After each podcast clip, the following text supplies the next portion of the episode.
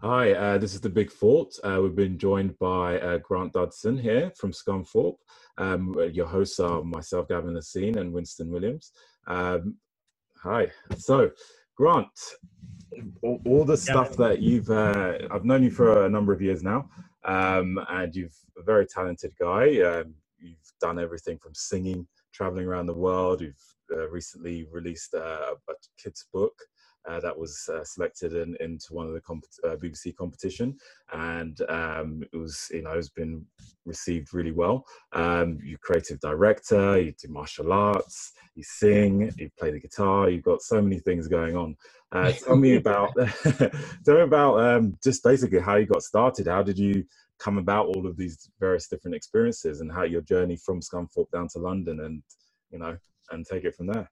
Yeah, I mean, if I'm going to start at the beginning, um, it's it's it's literally like at the age of 16, I start. I got my black belt in karate, right?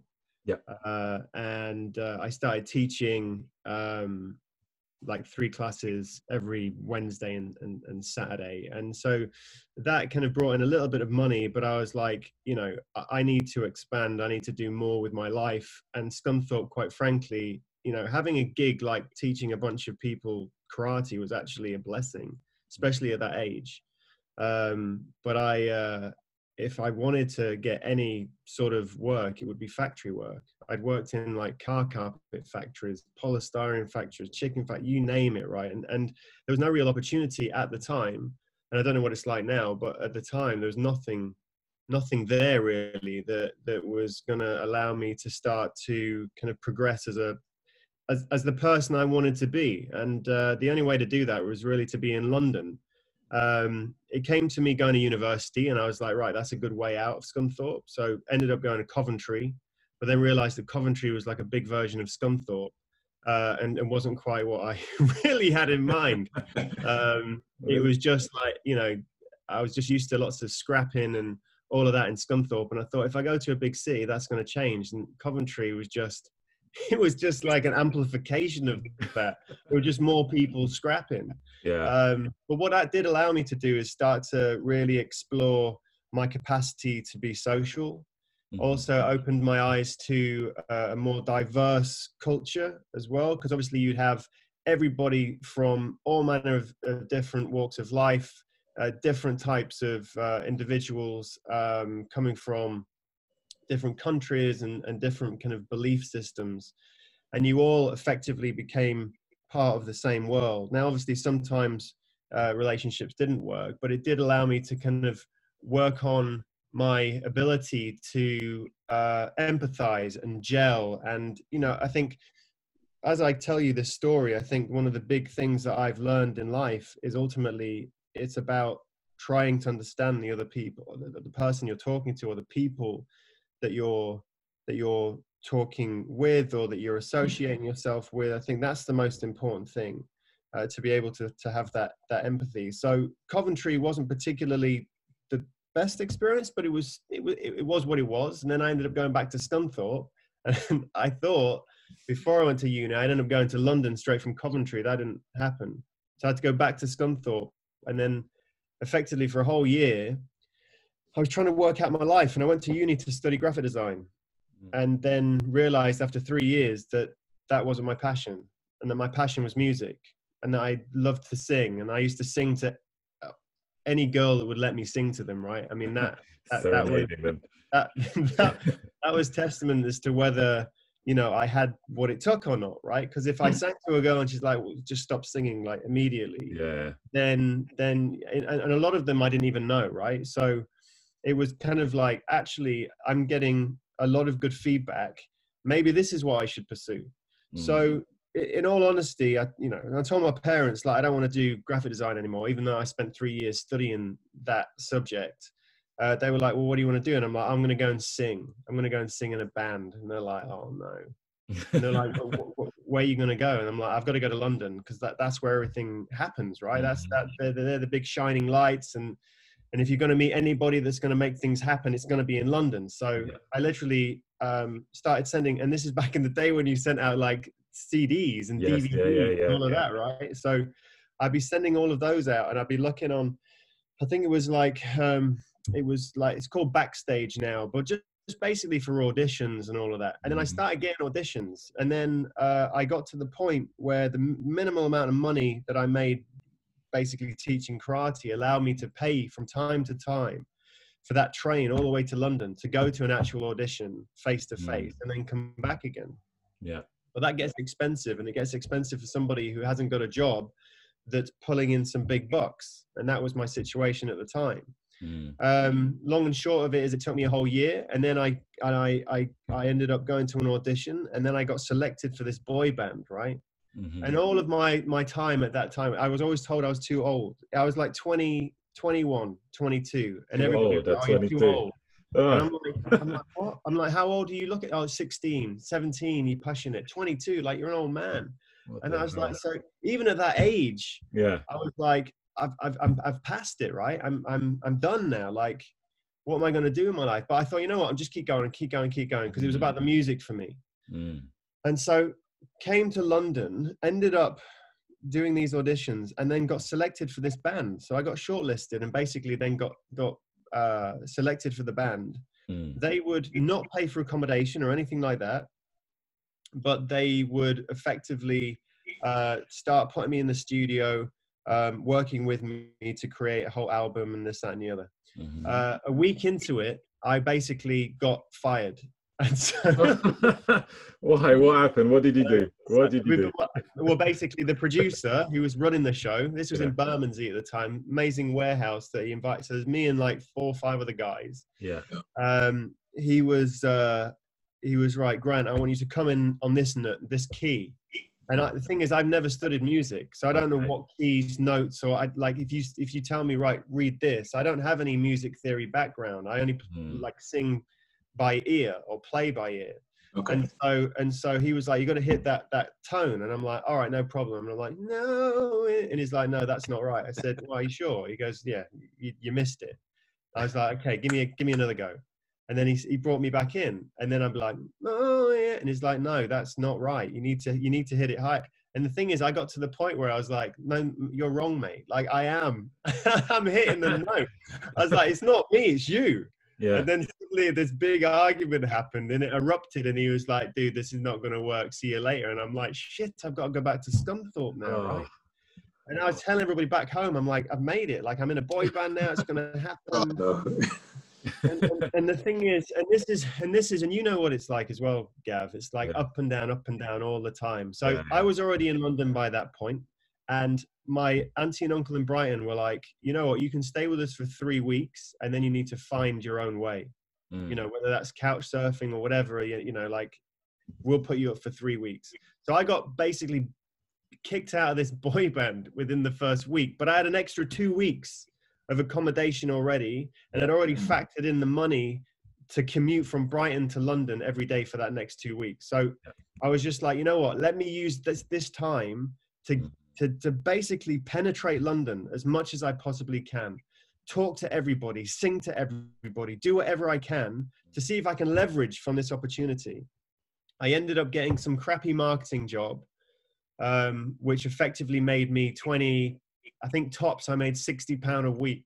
and, and, uh, and, and um, you know, in London, that's, that's quite, that's quite hard going to be yeah. Yeah. um, and and especially for the work that it entailed. I was one of the guys on the street, like with you know the satchel, and I'm going up to, to people like on Oxford Oh. Street, going, "Oh my God, your hair's amazing," and this, that, and the other, and I, I represent, and I'm going to give you a photo shoot, and all you have to do is pay fifty pound, and normally Yeah. it's 250 quid, but today on a special offer, it's 50 quid. Like, oh my God, like you're so lucky that that I too. got you right and, and and so like that's what I started to do. So I started to make a little bit of money, but I was eating like I was eating cornflakes for breakfast, but then also for lunch and dinner. Like I got to the stage where I was really struggling, and I left my auntie and uncles after three weeks. And uh, luckily, a friend of mine who just nailed a, a gig with an investment bank, it was Goldman Sachs. He ended up moving into some Goldman and Sachs um, organized accommodation. And so he was with two other guys and he asked them, he goes, Listen, my boy's stranded a little bit. He's trying to make his way in London. Can he stay on the couch maybe like a month or something? And they were like, Yeah, no problem. And so in the end, I just couch surfed. I couch surfed for like three months. Um, and then you know nothing was really g- going for me like i was just like i was just like what do i have to do i'm singing to everyone but i'm not singing to the right people mm. and i was trying to align my thoughts with positivity and trying to get there i didn't i didn't want to go back to scunthorpe no matter what because i was telling everyone i've been in a boy band i didn't tell everyone i'd just been kicked out within a week and they still felt like i was in a boy band so i still played that story yeah. and uh, and then i got to the stage and i told you this like it was three months in. I was super broke, and I and I was literally like maxed my overdraft, and then I knelt down outside of Top Topshop, Oxford mm. Circus, and I just felt so sorry for myself. I was just like, it's that darkest hour comes just before dawn situation. I know everyone thinks it's cheesy and corny, but actually, from my perspective, there are references in my life that absolutely relate to that. Mm-hmm. And so I even crouched down I remember I had this crazy like and, and, fashion was different back then, especially my, my fashion compared to how I dressed then. Uh, you probably want to be my friend back then, Gav, to be fair. Like I used to wear like this, this uh, string vest from Topshop. And Topshop uh-huh. were like, yeah, cutting edge fashion, right? it was see-through. It was like a like a Rab C. Nesbitt kind of like see-through vest. And I thought this was I thought this was like amazing, and everybody and everyone's like, "It's kind of all right, but it's a little bit, you know, it's it's a, a bit, bit different." Much. And I'm like, "No, no, I'm rocking it, I'm rocking it." And they used to have a flat cap, uh, like a Chippendale.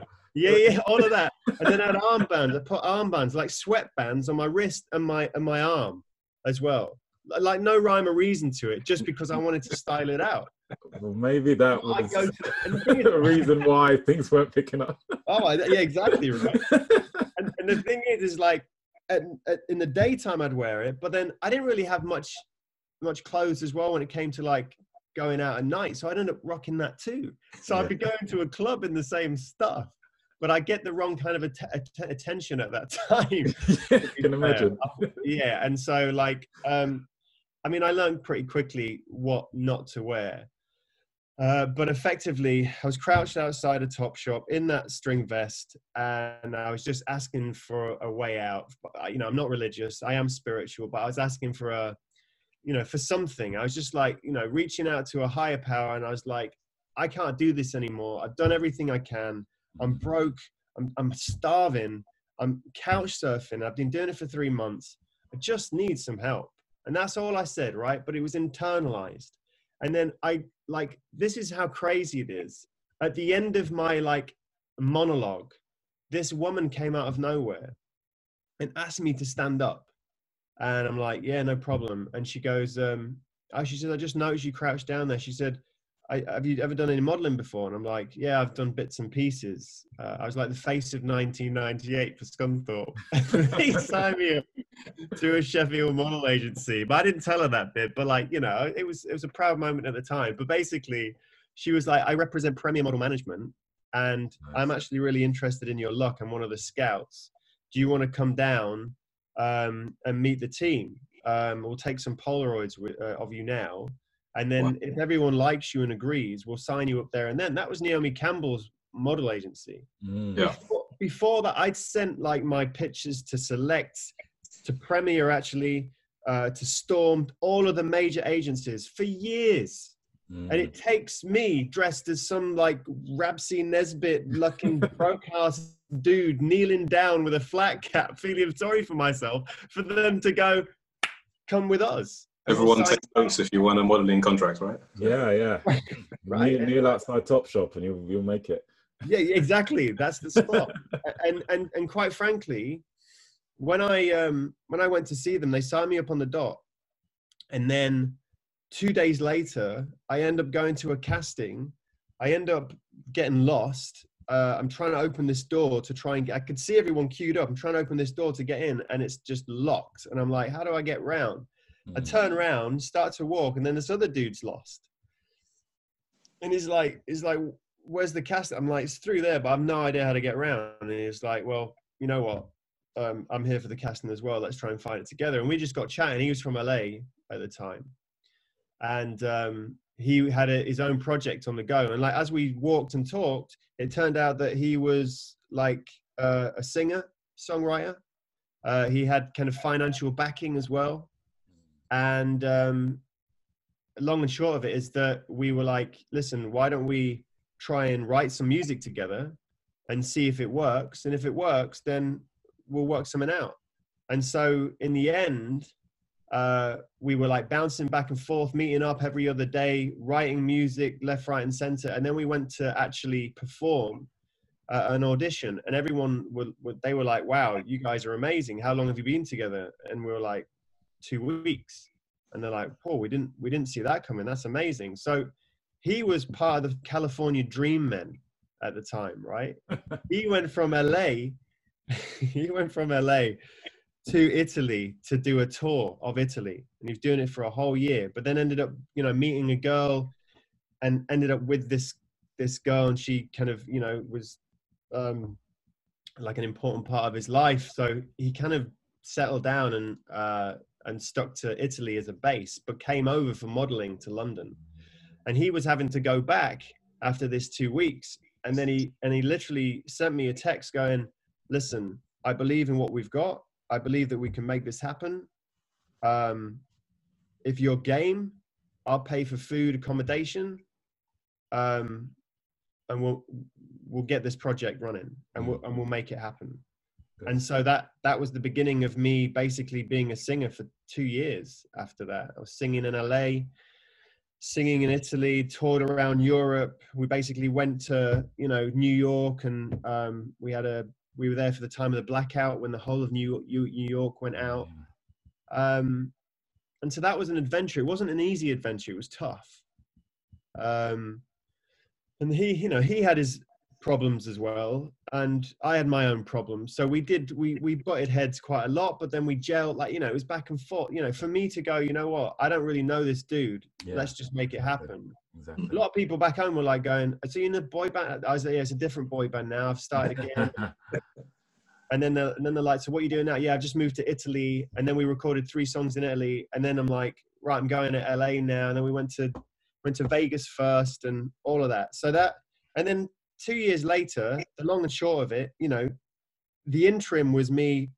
I was still couch surfing, right? Mm. So I never really had a home you know, I couch surfed to the point where I ended up staying with a with a pimp for two months, which, which I think yeah, I, I told you about story. at that yeah, point. I think right? you remember telling me about this. And so, you know, because I was with this dude who was my bandmate, he was like, you know, where I go, you go. And he goes, I, my, my boy's going to look after us. He'll put us up um, for two months or whatever. If you're game, let's do it uh, well, in fact, he didn't even say if your game is like, this is what we're doing. so I'm like, okay, fine. And, and then his boy picked us up in like this Range Rover. And at the time, like, I was easily impressed as well, right? I was just like, man, Range Rover, this dude must be doing something serious. I didn't realize how serious it was until I got back to his crib and I was like, holy shit, this is like on another level. Yeah. Uh, and we walked in and there's like all of it's this is a Sunday afternoon at like 3 p.m. and there's like 10 girls just sleeping in different parts of this living room. It's like a flat, mm-hmm. uh, and it was like a, it was like a one bed. There was a mattress in the middle of the living room, Jeez. and the and the bedroom was going to be our bedroom that we would effectively, you know, sleep in and write music and basically put our heads down for you know the next two months until we could get our stuff together. Yeah. And so that was, I mean, there are many stories I could tell you about that alone. You know, police raided, like dude dude had a gun and he was like you know people are after me. Don't tell the white boy. He might get scared. Like you know, it was all of this kind of stuff. And so it was that like i was living a bit of a, a like because i couldn't call my parents in scunthorpe and go listen I'm living with a pimp. yeah, I'm living with a pimp. He's, he's, put his gun away now, and like you know, the police have left, so it's all good. I, I told him it was fine. Like, you know, I would literally, I got LAPD, three of them outside the door. They're banging on the door. I, I, my, my, my bandmate was like, listen, just go and answer the door. And I looked through the spy hole. It's like three dudes, LAPD. And I'm like, for me, I'm always like, I just see American films because that's what I used to watch as a kid. So I'm a bit like, whoa, tripping out. I open the door. They're like, get back, get back. And I'm like, what's going on? I said, I'm a singer from the UK. Like, I'm just here to sing. Like, yeah. I'm in an R&B band. I can sing for you if you want. I can prove I've got a website. and then like, who is this? Who is this dude? And um, and then I ended up basically uh, I ended up showing him my passport. That measured up because I'd only been there. I was only there on a three month waiver visa, and within within the time I was at this the, the, the pimp's crib, I was um, I was actually uh, still within the three months, so I was fine when they checked out my passport. Um, so everything measured up, and then we literally like I closed the door. They were like, "All right, see you later," and then knock knock. Five minutes later, there was one of the girls with a client and I'd open the door and she's like, "Oh, can I just come in? We've got nowhere else to go." I'm like, "Oh, yeah, sure. Uh, do your thing." And there's like a dude with it, like, "All right, mate." I'm like, "Yeah, no problem." Like, like, an, like, like a like a pimp's apprentice. And then I go into the bedroom and just start writing lyrics and work on our next song. Yeah. So like like that was the life I ended up living. It was it was nuts, and I've got a thousand stories like that. Um, and so in the end, because I know we have we haven't got that long after two years we were always trying to do stuff to get attention right? We would we would we, we were quite crazy in that sense. We were so desperate to be heard and we felt that we had the talent we had the music. We're kind of going back to the beginning right? Where we're like you know where i was like i've got a voice. I want to be heard but people are not listening. Mm. so how do you make people listen? And we were like it doesn't matter how you get them to listen just do what you need to do and when they listen make sure that you're going to come up with the goods and so we felt the music and everything that we represented was was good enough for when people were ready to listen. But it meant that we would have to pull off some sort of publicity stunt in order to get people to listen in the first place. And this is when we basically we said that we were signed to Eminem and 50 Cent's new record label which did not exist. We called it G Unit Soul I created a website. First time I used my graphic design skills. I put 50 Cent photoshopped in between me and my singing partner. I gave him a cap with the band's name on. And we even took some of the songs that they'd kind of released in, um, in America. Uh, and we somehow found the instrumentals. We had an inside person that got some instrument- instrumentals to us and then we put our own voices over the top and remix them and then put them as free download on this website. Saying that we were like now like this protege kind of talent uh, that eminem and 50 cent were grooming to you know for world fame. Yeah. And the crazy thing was is that we were properly hustling right? And every time we went to uh, a club when we were in la or even beyond that especially when we were in america I'd always give my CD to the DJ. Mm. Always. And 95, and that's what I'll say about America is 95% of the time they would always play our music. So we'd be in the studio a week before and literally like you've got Usher and all of that, like, you know, amazing artists playing the music. You've got like, you know, 500, 600 deep on the dance floor. And next minute your song comes on. And that for me was success in its own right. Like yeah. I was just like, wow. And then oh you just sit back. There's no pressure. You sit back and you let you see how people respond mm. to the track you've just recorded. Yeah. So we were always doing that. And then we we were in the um it was basically it was a it's a hotel. Have you, have you been to la you've been yeah. to la quite a lot. Yeah i've been to family LA. out there right? So so you know the standard downtown, it's like a hotel, and they've got like this swimming pool right at the top of the buildings. Mm-hmm. Stunning. They've got yeah. like an outdoor dance floor and this, that, and the other. Yeah. Went to talk to the DJ there, played the music, and I ended up meeting uh, this woman who was very. I didn't realize at the time how influential she was, mm. but she was very influential as a journalist back in the UK. Mm. So the whole point is that we developed the website, and then I and I created a press release, and I sent it out to like I'm not kidding, like over thousands of people, publications. I almost had to believe it myself. Yeah. I sent it to family members, friends. I just sent it everywhere. Yeah. And I was working like three days on the trot with no sleep, just sending emails, emails, email. It wasn't like now. You couldn't just take all of the publications and just like you know basically take all this addresses and then just throw them into you know the the send box and off it goes. Like it was literally cut paste cut paste cut paste. It was so laborious. But mm. we ended up getting a response from this woman who i kind of didn't really remember too well from this club. And she went this is amazing guys. I was in la listening to your track. Everyone loved it. I knew you'd make it eventually. I've got hold of my boy at the sun newspaper and he's going to call you tomorrow make sure you're ready i'm like that's it. what do I do? Do like because it's a lie, and I'm like, and I'm well, like, this, this, the sun, you know, I'm not that, You get away with I'm not that No, fussy that- with the, with Yeah, the that, truth. that, that is true. That is true. But at the time, we were so desperate. We were like, we just got to do this. We've just got to wing it. So Yeah. I ended up like answering the phone. I said, "Listen, I can't really tell you too much about the um, about Eminem and this, that, and the other because I said it's it's kind of top secret right now. But I can hand you over to my manager, dude called Harvey Ace. So we had like pseudonyms and stuff, and it was basically it was, it was basically my my singing partner who was an American, obviously American dude. So he's got the he's got you know he's got the charm and he's waxing lyrical and, and the accent. He's like, "Yo, what up, Harvey Ace? What's up?" And be like, "Oh, Harvey Ace, oh, it's such a pleasure, it's such a pleasure." He blagged it.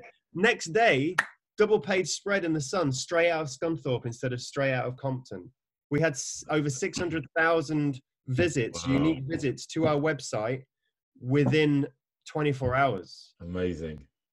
I Amazing. mean, it went nuts. And then you're talking about energy and this, that, and the other. I ended up randomly meeting Eminem's lawyer two weeks later, randomly.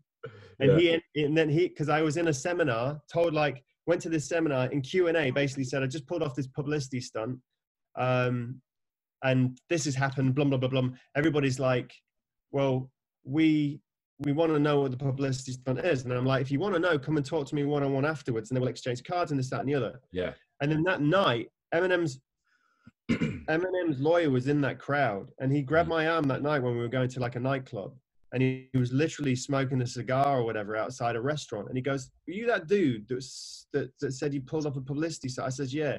He goes, "What was it?" I was like, "Oh, Eminem, blah blah blah." And then the woman Oh, next to him was like, "Do you know who he is?" I have no idea. And she's like, "Well, I'm Marilyn Manson's manager. This dude manages somebody I can't remember who it was." And and this guy was talking to Marshall Mathers five minutes ago, and I was just like, Oh. And it was so much to take in. I was just like, "What?" And and then it's like, "Yeah, I'm Eminem's lawyer." So I'm like, "If someone's going to sue me, it would be you." And he goes like, "Yeah," but he says, "I'm not going to sue you, but you need to give me the website, the domain name, all of that. Hand it over." He said, Yeah. "This is the entertainment industry. It's not the music industry. As Yeah. soon as people understand that, they'll start to make some serious disruption and progress." He goes, "You've got balls to do what you did." He yeah. says, "Here's my card. Next time you're in New York, lock me up, and I'll introduce you to some serious people." And Fantastic. that was it. That was, That was it. good. That was uh, yeah, that worked out brilliantly. yeah that's, that's, that's crazy i mean from from everything that i've heard you know the whole journey is just that you never gave up you know you hit every No. failure you learned from it you built upon it and you just kept pushing pushing pushing pushing. And it's just you know it's just testament to where you are and what you've achieved and the experiences that you had and just how amazing this like a random sequence of events has taken you all over the world. And it, it kind of reminds me of um, this movie i watched called um, the the case of the hundred year old man that went out the window and escaped or something like this. It's a Swedish book, and it's a crazy story about this guy who done basically lived your life. Basically, he just went from one thing to another. He didn't really know what and why and how he was doing stuff, but he just wanted to have a good time, and he just randomly just went across and did so many different things, and it's just incredible. I mean, if you just done it the conventional way and just said, "Oh, give up," you know, you could be in a factory right now. Yeah. you know, Good. Easily. but yeah, I mean that that was that, but but working there was impetus, you know, for me to it, like, and that's the thing. Like you're, you know, everyone's like, you're from Scunthorpe. I'm like, yeah, I'm from Scunthorpe. But like, like coming from Scunthorpe is is it's a it's a blessing and a curse at the same time in the sense that, you know, I was coming from that place. I was used to um, a certain way of life. Mm, And so, you know, I get to London, like, and I go to Yo Sushi, which wasn't even around that time, but that was like, that was a that was a dream experience, right? Because I'd never had anything like that before. yeah, You know, I was so easily beguiled by life. I was so easily like impressed, yeah, and I think that that's that's one of the the, the beautiful things. Like, um, yeah, I, I think I think that there's we can always complain about where we're from and this that and the other, but it does it does mold you. It very much gives you a foundation as to who you are, hmm and then what you do with that foundation is obviously up to you. Because the thing is, I've spent 18 years in Scunthorpe. I've spent 22 years around the world. Mm. Um, so arguably, I'm more of a man of of a kind of international status now than I am. No, Scunthorpe. of course, of course. Um, but you know, celebrating every part of your life, the good and the bad. I think it's it's just it's it's uh, the imperfections make you who you are, right? And I think that's really important to. to I have a question about uh, your personality. Because you said you did that um, uh, selling photographs in, in, the, in the West End, right? In London? Well, yeah, I was. Yeah, I was. Basically, I, it was a it was a beauty day, right? So you sign them up to this whole beauty package, Yeah. and you come in with like, oh my god, have you, are you a model? No, I'm not a model. Oh my god, well, this is your moment, right? And then you basically flag it and say they'll get their nails done, their hair done, everything's like you know tip top, and then they get a photo shoot at the end of it, and they get to take a couple of like beautiful pictures away with them, and then they can send that off to model agencies, and that was. So- the, but I just it didn't sit right with me in the end. Like like that's the one thing I'll say. I've tried pretty much everything, but Mm. if I don't feel it, I can't do it. Yeah. Well, the reason I ask about that is because I did something similar as well when I was about 18 years old. Um, and I, I was quite, as a teenager, I was quite quiet. And I did that job for about a month and it really just showed a whole new side to myself. I couldn't do the job after a month. I was like, this is crazy. I can't, I can't be talking to people and persuading them stuff that they don't want to be doing. But No. it really added something to my character. And I don't know if you, have you, the way you speak now, you're very energetic. You're very, you sell yourself really well. Are you, have you always been like that? Or has something happened over time that has created that personality? Ah, it's a good question. Um, I, I think so. So I, I have to say that that I I was a, I was a really confident kid up to the point where I was about ten years old, Mm. and then I ended up going out with this girl who just like she was taller than me, and I ended up like she was. I tried to kiss her and or snog her, and I ended up like sliding down her chin and it's all really messy. And she was like, "Oh, you're snogging my chin," and I'm like, "Oh, I'm snog- what?" And, she's, and then she told everybody, and he's like, "Yeah, he snogs chins. That guy. Watch." it." and, and so that hit me quite that hit me quite hard. It's a ten year old kid. And I'm like, "Yeah, I'm cool." And next minute, like I snog chins, and it wasn't so cool. So I went quiet then. Uh, Mm. especially with women until I got to the age of about 15, 16. Started to find my way again Mm. um, I always had the, the the kind of the inside impetus to uh, to be confident. Um, I always wanted to be confident. It was always there, but I think we get knocks in life, right? And it, it it throws you off a little bit. And I think the big thing for me was teaching karate. Actually, that that really helped me. Uh, because I would, at 16 years old, an instructor left. There was an opportunity for me to go straight into an instructor role at 16 Mm. and I've got three classes. I've got kids, so five year olds to 10.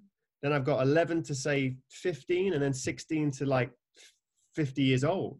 So I'm Mm. teaching these big dudes who, quite frankly, if they even just like, you know, flinched in my direction, they take me out. Like like Gavin, right? Like Gavin is this this insane like he-man character and we went training once Oh, and he's yeah. like, yeah, we're going to do some sit-ups. And he had a medicine ball. And the, I'm throwing the medicine ball at him. He's just doing a sit-up and he's going to throw it back at me. And he's got straight arms. Like, how much power can you get into that? And he literally launched it back at me. And it and it and it was like a it was like a cannonball. It hit me in the chest. It threw me like through the air. I smacked into one of these treadmills and went literally head head head over the ass basically, like and, and ended up in another room. And so like you don't realize the strength of certain people and say at 16 years old i'm teaching these guys like how to punch kick sweep all of this kind of stuff. But i was so nervous but because i had to do it twice a week i think gradually i started to kind of settle into it. And that then took on its own persona when i went to university and i had to present my work to like over 70 80 people at a time. Mm. but then I ended up going out with this this girl who was a bit of a psychopath, and she also disrupted my psyche. And then I ended up like I had this OCD, so I had obsessive compulsive disorder in many different forms. And one of them, I don't know if you know much about this version of OCD, but it's like you when you fear something, you think about it all the time until actually it almost eventually happens. Not always, but you feel like it will. So I always got scared that I would lose my train of thought halfway through a presentation. It terrified me to the Mm. point where I couldn't stop thinking about it. And eventually it happened. Of course. And I was like, you manifest it into your reality, right? Yeah, yeah, and and that's yeah. the thing is that the thing is when it happened it was terrible. It wasn't as bad as i thought it was going to be right? And mm. and that's the thing and it normally isn't. And i think that's the thing about having something like ocd and understanding that you've got ocd because i didn't know i had it at the time. I just thought i was psychologically disturbed and i thought i was the only one that had this kind of weird crazy thoughts. Mm. um but i think all of these like you know to your question winston like all of these experiences have effectively molded me into become the confident person that I suppose I am today. Yeah. And now I don't care if I mess up. And quite frankly, if I lose my train of thought halfway through a conversation, mm-hmm. I'll do what I have to do to get back on track. I know that what I have to say is of value to, to my audience. Mm-hmm. However, I, you know, I, I construe that or create that or curate it in order to be heard and to be understood is is is really down to like a kind of uh, uh, a case by case basis. We aren't perfect. We make mistakes. People stumble over their words. Incredible, like you know, perfect celebrities do the same. Like if we accept the fact that we will fail and we accept the fact that we're imperfect, then we will find the most perfect versions of ourselves. I think. Precisely. Yeah, that's exactly yeah. it. Better. So now you've had your singing career and you're still doing bits and pieces as i understand. Now you've uh, opened up the door to becoming an author. Um, and you've had a, a, a book that's been uh, received very well uh, kids book short, short book uh, called sunshine cake. Uh, can you tell us the inspiration behind that and the story and the journey of how you got that out there? Yeah um, well, I, like I've been writing a little bit similar to you, Gav. I've been writing for a long time, but it started off, to be honest with you, with poetry because poetry was my outlet. It was like a cathartic experience for me to kind of take all of this crazy thinking and put it down on paper. So I mm. did it from a therapeutic perspective, uh, and then occasionally I'd read poetry and this, that, and the other to people who wanted to listen. Um, and then that poetry evolved into songwriting, and then eventually um, I ended up just just kind of almost taking my poetry and thinking deeply about what it was that I wanted it to represent. And I've got various versions. One of which is performance poetry, which is it's it's kind of erotic comedic poetry, right? I'm like sat in an audience, listen to a bunch of people reciting poems, and I'm looking around and everyone's fallen asleep. And then after they finish, everyone wakes up and they're, oh, oh, it's amazing, it's amazing. And it's like no, it's not amazing. It's esoteric and that's fine. It's amazing for the person that's reciting it. That's great. But like, if you want to create poetry that actually kind of resonates, you've really got to think about the audience as well. Mm. And so my performance poetry was always about erotic comedic poetry. Eroticism always gets people stimulated, and comedy obviously it gets them engaged. So I started doing all of that kind of stuff. And I think that evolved into short stories and that that was like you know and i shot a, a film about seven years ago a short film as well because i was like i really and i think you know like you were saying as well I, I, like to explore different mediums. I think that's really important because we, we don't know whether we're going to get to live this life again but i think it's important to you know to, to fail fast right? So you try things work out very quickly if it's for you or not and then and then move on go to something else and explore. And yeah. so um with the with the short stories i always got a lot of really positive feedback but i didn't really enter it into many competitions. And so um, there was an opportunity recently. My sister was like i found this competition. Is for it's basically yahoo short stories uh, down it's it's it's basically kind of um, a uh, a podcast series. And the winning um, entries will be narrated by a celebrity kind of Hollywood actor. Um, and um, the long and short of this is that I was one of the winners, right? Incredible. So I got Aldis Hodge, um, who's you know, sit, City on a Hill. If you've seen that, and also um, uh, Brian Banks on Netflix. Like the dude's an amazing actor.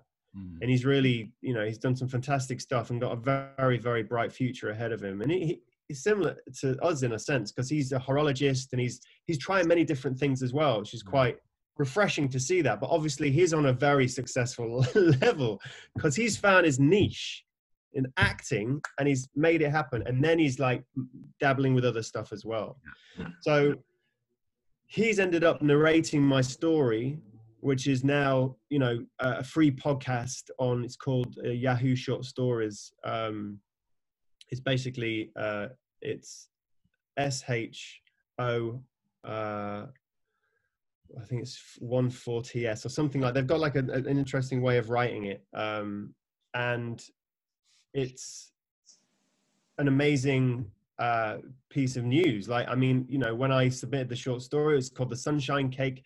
A lot of the stuff I write is all about kind of a little bit similar to you, Gav, like it's kind of delving into life, right? I'm really analytical. I look at my life, I look at the things that have happened, and I explore why they've happened. And then I try and take learnings from that. And I try and then apply that to things that I do in the future so I can then streamline my direction. And so I can become a more refined version of myself. And I think, you know, th- this was a big win for me. I'm always asking for jackpot moments. Every morning I'll write down 10 things I'm gracious for. Jackpot moments is one of those things.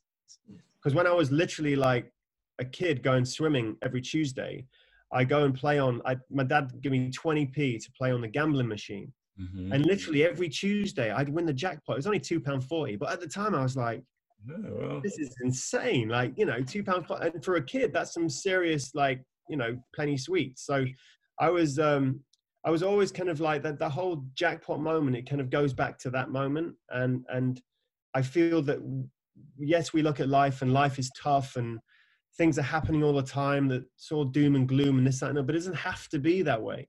You know, for everybody that's living a really bad life, there are other people as well that are living a beautiful life. Mm-hmm. And it's like, well, why can't we live the beautiful life? And what does it take to, to, to experience that level of happiness?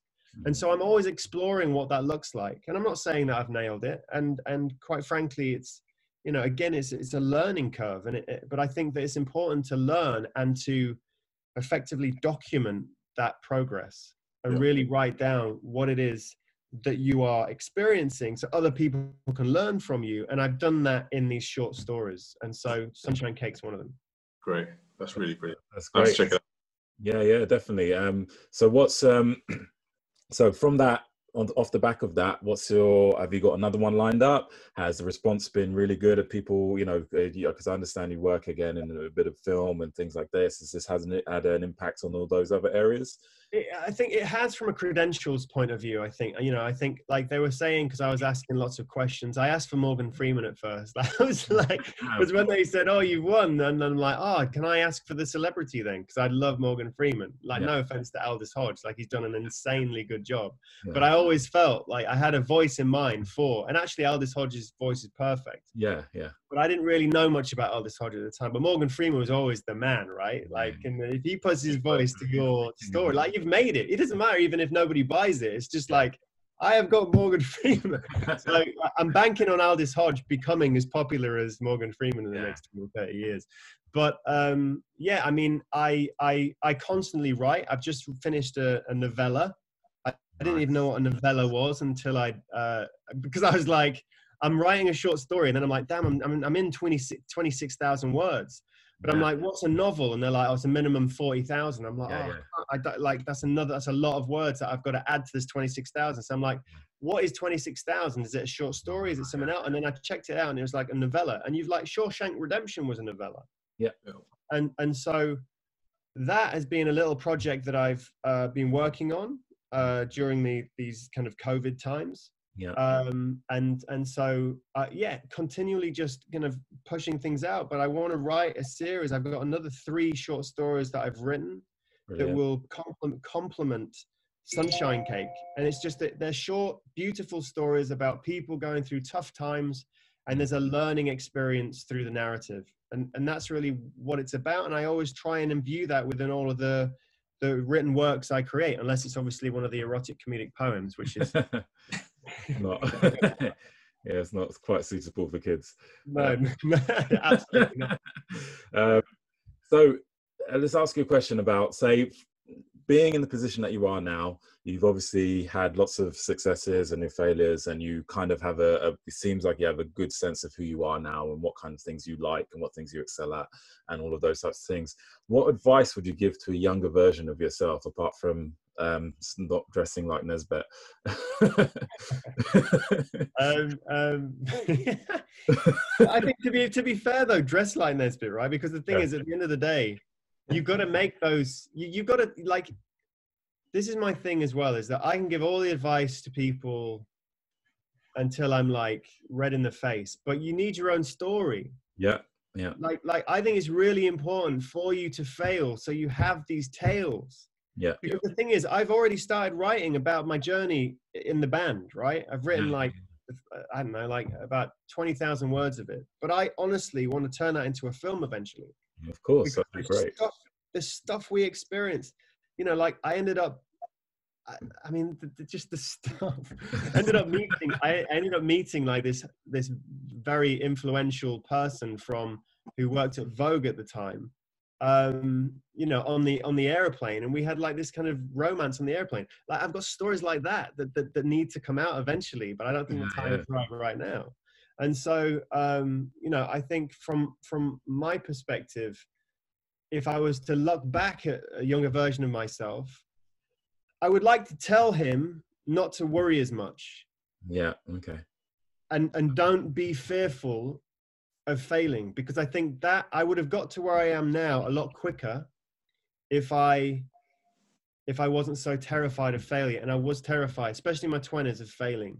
Mm. Um, and uh, you know, and I've had many. I can again, I can tell you many stories where I've lost my words. I've said stupid things. You know, like I was on stage first time I went and performed in front of like 200 people in Vegas, and and my singing partner's like, we've got to make an impression. I'm like, yeah, yeah, no, I'm down, I'm down. Tell me what I need to do. He's like, right, after we finish, we're going to drop the mics and just walk off. and I'm like, cool, I can do that. That's no problem. And then we went on.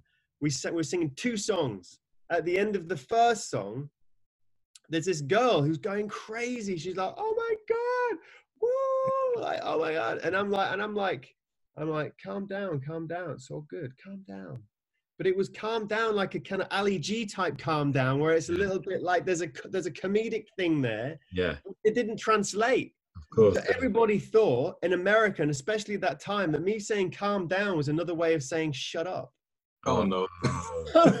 so everyone just went, "Huh?" and there was silence. And I looked at my scene partner. He's like, "Dude." and, then, and then the next song started, and then we're like, and uh, so we just had to carry on. Sang the next song, no round of applause, but I just dropped the mic anyway because that's what we decided to do. so it felt like I had extra attitude, and I'm just like, oh my god, like this, shut? Up. Shut up, and then walked off. And my, like the dude ran after me, just like, you, "You're killing me out there. You can't do stuff like that." And I'm like, "Listen," I said, "Calm down. Like, it's all good. Calm down. It's always fine. Like, we'll work it out." But like, it didn't translate and that you, you know you that so there's there's lots of those failures that I've had in my life, but you got you just you just got to accept it and learn, and, and things go wrong, and and and it's just it's so I, I'm like if the advice I give to my younger self is make as many mistakes as you possibly can and work out where your successes are going to come from as as quickly as possible. Mm. That's really and, and and don't and like go for your passion. Mm-hmm. Anything that you like the taste of, explore it fully with all of your senses and mm-hmm. work out whether it's worth exploring more uh, on a long-term basis. That's what I'd say. Yeah, that's that's fantastic advice. So, what does the future hold for Grant Dudson? What's what's coming up?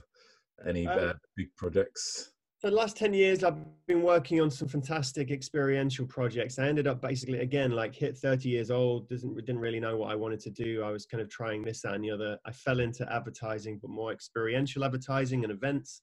And I mm. worked myself up to like creative director within about five years, but I worked damn hard. Yeah. I was the guy at the agency who would always literally pull everything out of the bag last minute. You know, if it was if it was a job that needed people to work till three or four in the morning, I'd just work till three or four in the morning and then I'd just sleep on the couch and then I'd get back up again and then I'd carry on again just so we could hit the deadline. And so my work ethic is another thing I tell I definitely yeah. express to my younger self because work ethic is so important. It's all well and good. We all want the shiny things and and and the and the the, the fabulous kind of lifestyle, but you've got to work hard. Yeah. That's, that's the one thing I've always been, and that's been consistent with me. I'll give you everything I've got. I'll give you everything.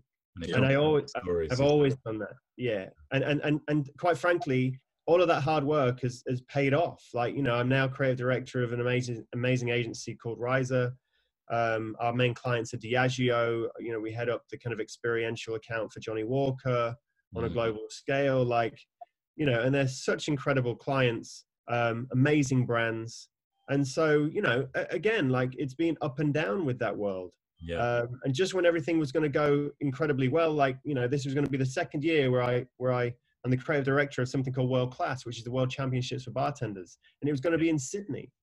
And you know, I, I they flew me out business class to Sydney literally like in February, which for me I'd never done business class before, so I was like, this is amazing, right? Yeah. And it's just little things like that. Most of the people are, oh yeah, you know, it's a long haul flight. I need to do business class because I can't do economy. I'm like, business class is amazing. Yeah. And so I think it's also about seeing the, the the the beauty in life. I think it's so important to be able to try and look for the beauty in everything that you do and never take anything for granted. Mm. Yeah. And so and so all of that hard work in the last 10 years has now seen me arrive at this creative director position.